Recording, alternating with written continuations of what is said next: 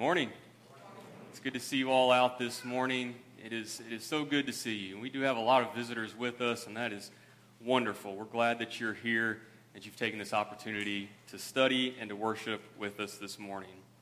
I'm going to ask you to open up your Bibles to 1 Peter chapter 3. We're going to read from that passage here in just a moment. The topic of our lesson this morning is going to be baptism.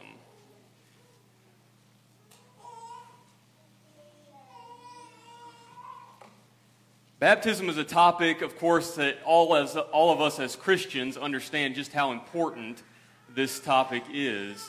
But I, I want to explain, perhaps at the beginning, why it is such an important topic. And I want to point you to a couple of places in Scripture that lead us to a study of baptism and to the importance of it. In Acts chapter 2, and verse number 37, at the conclusion of the sermon that Peter had preached on the day of Pentecost, he had taught Jesus Christ and he had told them the story of the gospel.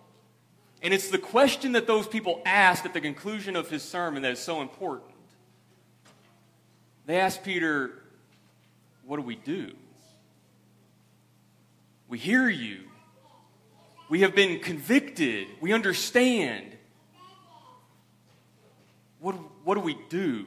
What, what are you telling us to do? It's the same question that the Philippian jailer asked Paul and Silas in Acts chapter 16 after that miraculous event where Paul and Silas had been freed from prison, and the Philippian jailer, who had been hearing Paul and Silas sing and had just witnessed the miraculous events that had taken place, he fell on his face before Paul and Silas and he asked, What must I do to be saved? You see, the, the fact that we're all here this morning is an indication to me that all of us are interested in that question. I have in front of me the Bible, the words of God Himself, inspired by the Holy Spirit and preserved for us for thousands of years. And I read it, and I read the story of Jesus Christ and the grace that He brought into this world, and the sacrifice that He offered on my behalf. And the response that every single one of us should have is, What do I do with this?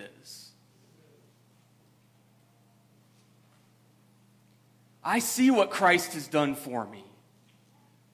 I believe that He is the Son of God. What, what am I supposed to do with that? It might be the most important question any of us will ever ask. And it is truly a question that I would encourage all of us to pursue until you are confident of the answer to that question. Do not be content to sit in a gray area where your, your answer to that question is, well, I don't really know. Maybe it's this, maybe it's a little of this. I'm not, I'm not 100% sure. Don't be content there. This question is too important. Pursue it endlessly until you are confident in the answer to that question about what God wants from you and what his expectations are of you. And naturally, as we pursue that question, and as we explore the answers to that question, another question will arise, and it will center around baptism. What is this baptism that we see all throughout the New Testament? Is it something that is required and necessary for me to be saved? How do I go about doing this? What, what am I supposed to do with it? Is it necessary? Those questions are naturally going to arise on the road of pursuing that ultimate question of what do I do? And it's that topic that I want to spend some time on this morning. The topic of baptism and its role in our salvation and just how important it is for us to be children of God and to fulfill His mission and His desire for us in this life. So I want you to turn with me. Hopefully, you found your way to 1 Peter chapter 3. And we're going to begin here this morning in verse number 18. 1 Peter chapter 3, beginning in verse number 18. For Christ also suffered once for sins, the just for the unjust that he might bring us to God, being put to death in the flesh, but made alive by the Spirit, by whom also he went and preached to the spirits in prison, who formerly were disobedient, when once the divine long suffering waited in the days of Noah, while the ark was being prepared, in which a few, that is, eight souls, were saved through water. There is also an antitype which now saves us baptism. Not the removal of the filth of the flesh, but the answer of a good conscience toward God through the resurrection of Jesus Christ, who has gone into heaven and is at the right hand of God, angels and authorities and powers having been made subject to him. I want to start this morning in this passage in 1 Peter chapter 3. And I want to explore a little bit about how Peter addresses the topic of baptism and specifically the comparison that he makes to Noah and the flood in this particular passage of Scripture. Now, you may have heard as I read that, I, am reading from the New King James, and you may have heard the word antitype um, used in this passage of Scripture. And I want to make sure that we clarify that most translations, in fact, the New King James is the only translation that will use antitype. So if you're reading from any other translation, that's not a word that you're going to see in there. And I actually think it's helpful because in our English vernacular, antitype, that's not a word I even understood. I had to go look that up. But other translations do a much better job of translating that and helping us understand what is being talked about here. So just to give you some, some idea of what Peter is doing, other translations, the ESV will will translate that as corresponds to this. The, the New American Standard similarly corresponding to that. Uh, the NIV, this water symbolizes baptism. And even the King James will translate it as a like figure. And so, actually, what is happening here, it's not that there is a distinction being drawn between Noah and the flood and how water saved them, but there's actually a parallel that is being made. They're not the same, they're not the same, but they are of the same pattern. They correspond to one another. There are similarities that Peter wants us to see between Noah and the flood and the salvation for Noah and his family that came through water and how baptism saves us today. And so let's just explore that for just a moment. And I want to maybe hold off on just the simple allusion to water for just a second. We'll get back to that. But I want us to think a little bit about what happened during the flood and the purpose that it served and how it might serve as a parallel to baptism today. So, if you think about all the way back in Genesis, what, what had happened in the world as Noah looked around and as God surveyed the world that he had created, what was the situation that God saw? Do you remember? He, he saw a world full of evil and wickedness and lust and, and, just terrible behavior. His own creation had turned their backs on him almost entirely. And God looked upon it with disgust at what his own creation had done for him, done to him. And yet, Noah, we're told, was one who was a righteous man. In Genesis chapter 6, we'll see, actually, just turn with me briefly to Genesis chapter 6, and we can read this together instead of me just describing it to you. But in Genesis chapter 6 and verse number 8, we're told that Noah found grace in the eyes of God. But compared to Noah, verse 11 says, the earth was also corrupt before God. And the earth was filled with violence. So God looked upon the earth, and indeed it was corrupt, for all flesh had corrupted their way on the earth. Such a stark comparison being made between Noah and the rest of creation. And so God sent a flood that destroyed all of mankind and everything that God had created, with the exception of Noah, his family, and the animals that God had spared. So when we look at that story and what took place there, and we make the parallels to baptism that Peter wants us to make, There is a time where we are defined by evil. There is a time where we have turned our backs on God.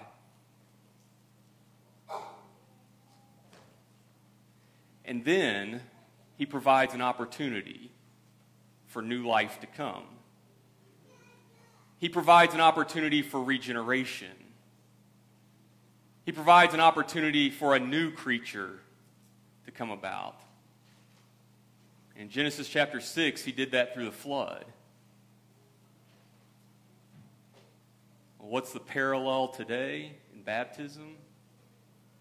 The same thing happens for us when we are baptized into Christ. In the same way that water separated the evil from the new, water does the same for us today. We enter into the waters of baptism as a corrupt person, as one who has turned our backs on God, one who is defined by sin, and we come out of the water a new creature. A new life has been given. In the very same way that God did that through the flood, and He chose water to be the vessel of that salvation. And so Peter makes it abundantly clear by calling upon an Old Testament example to help us understand the role that baptism plays.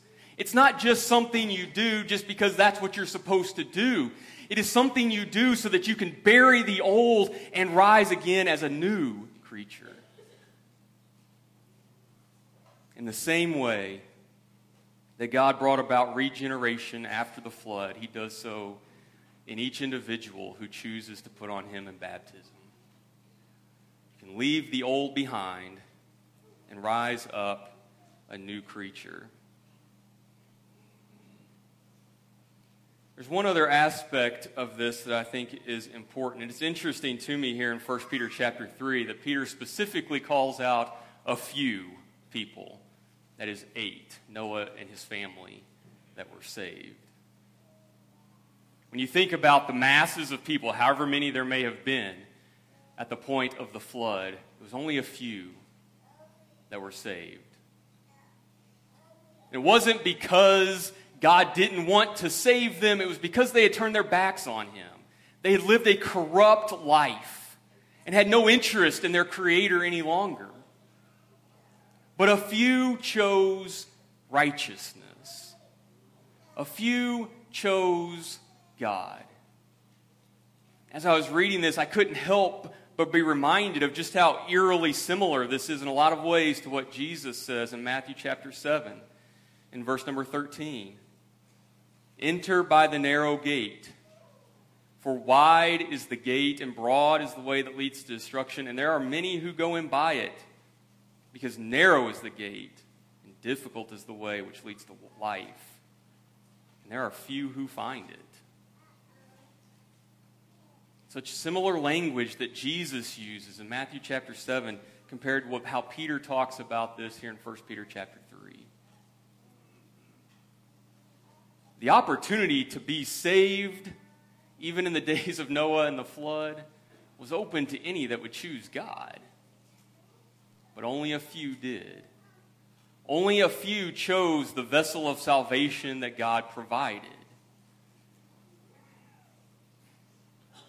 The same is true today. God provides to us a vessel of salvation and has extended the invitation to be saved to everyone. But unfortunately, not much has changed since Noah and the flood and since Jesus spoke in Matthew chapter 7 and where we live today. There are still few who find it. There are still few who take advantage of the opportunity that God has given to us to be saved through water, to rise up a new creature, and to have our sins washed away. The, the title of, of my lesson this morning is actually taken directly from 1 Peter chapter 3. In the parenthetical phrase that is used there in verse number 21, there is also an antitype which now saves us baptism, not the removal of the filth of the flesh but the answer of a good conscience toward God. That, that phrase struck me as I was studying this week. And, and I really think at the end of the day, that may summarize baptism as well as I can do it. Is simply to read those words as we talk about what baptism is. It is an answer of a good conscience toward God.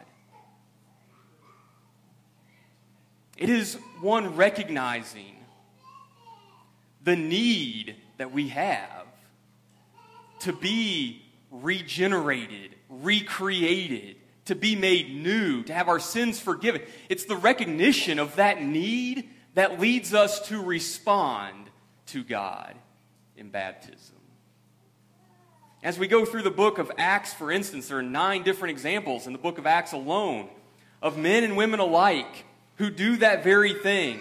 They answer to God in baptism. They had been convicted through being taught the gospel of Jesus Christ, and they responded in baptism. I'll just give you a few examples. We talked just a moment ago in Acts chapter 2 and verse 37. When they were cut to the heart, that's when they asked the question, What do we need to do? In Acts chapter 8 and verse 12, we're told that the Samaritan people were baptized, quote, when they believed Philip as he preached, responding to the message. Acts chapter 8 and verse 35, Philip there was preaching to the Ethiopian eunuch, and we're told specifically in verse 35 that Philip preached to him Jesus. And it was after that that the Ethiopian eunuch saw water and asked to be baptized responding to what he had heard. The Philippian jailer that I referenced a moment ago, similarly, he and his entire family were baptized after Paul and Silas, quote, Acts 16 and verse number 32, spoke the word of the Lord to him and to all who were in his house.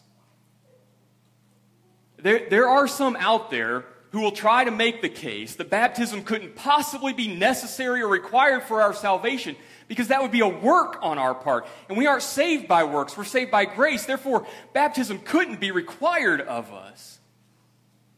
Baptism is the furthest thing from a work. Baptism is a response to God. Baptism is a response to hearing the truth. Baptism is a response to understanding what Christ has done for us and our need for forgiveness. It's an answer to God from a good conscience. It's an answer to Him from someone who understands I need to be forgiven. And left to my own devices, there, there is nothing that I can do about the situation that I'm in.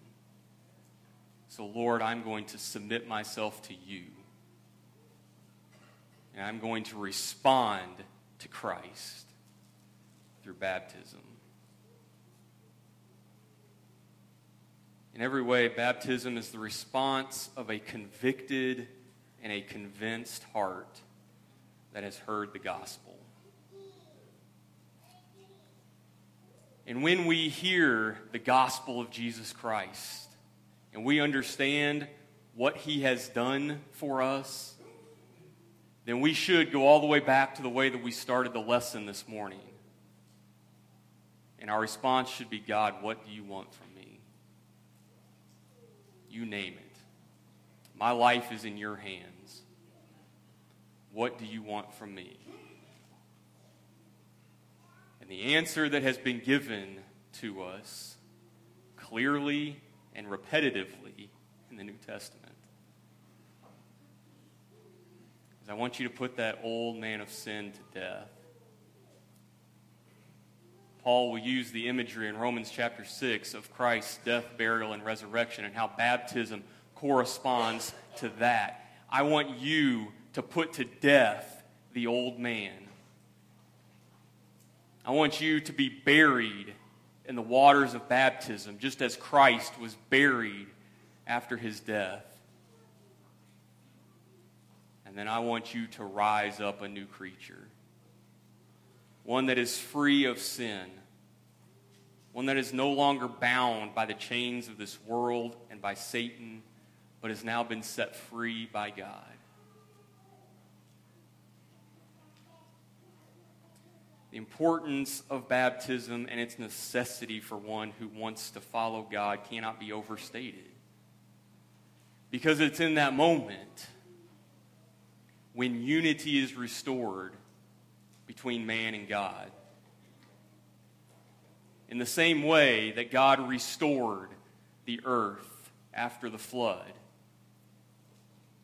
the unity that He created us to have with Him is severed by sin, and it's through the waters of baptism that that unity is perfected once again. It's when our sins are washed away, and our hearts are therefore made a place where God can come and make His abode with us. In Acts chapter 22, where we read just a moment ago before the lesson, Paul provides for us a powerful example of just how important baptism is. As in Acts chapter 22, Paul is recounting his conversion story, as he does a couple of different times. And here in Acts chapter 22, he shares with us what Ananias said to him after Paul's sight had been restored and God sent Ananias to speak to him, we get the powerful words of Ananias in Acts chapter 22 and verse number 16 when he says, And now why are you waiting? Arise and be baptized and wash away your sins, calling on the name of the Lord. The reason I think this example is, is so powerful and how I want to conclude this morning is because Paul was a man who, prior to this, prior to this, had already heard the voice of God with his own two ears. God had called him into service, into the work in his kingdom. But Paul had yet to been made, been made the new creation that God needed him to be. he needed to arise and be baptized so that his sins could be washed away. And it was only after that that he was prepared then to go and do the work that God had for him to do. The same is true for us today. We, we will never, we will never be the people God need us to be and want us to be until we submit ourselves to Him in baptism. The good conscience within us responds to Him by being baptized so that we too can have our sins washed away. And the invitation to do that is open to all. The invitation to be saved by God has always been open to all. All he has ever wanted is for his creation to be unified with him and to recognize who he is. And so, as Peter described him there in 1 Peter chapter 3, he is still long suffering with us. He is long suffering with us because he doesn't want anyone to be lost. He put up with the people of the world in Genesis chapter 6 as long as he did because he didn't want them to be lost. And he is doing the same today. He doesn't want anyone to be lost.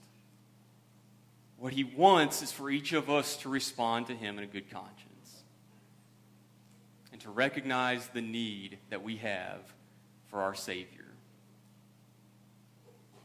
and, in the words of Ananias, to arise and be baptized and wash away your sins. If you're here this morning and you have never become a Christian, a child of God through the waters of baptism, you are still living in sin. You are still a slave to sin. God calls you to a new life a life of freedom, a life of joy, a life of hope.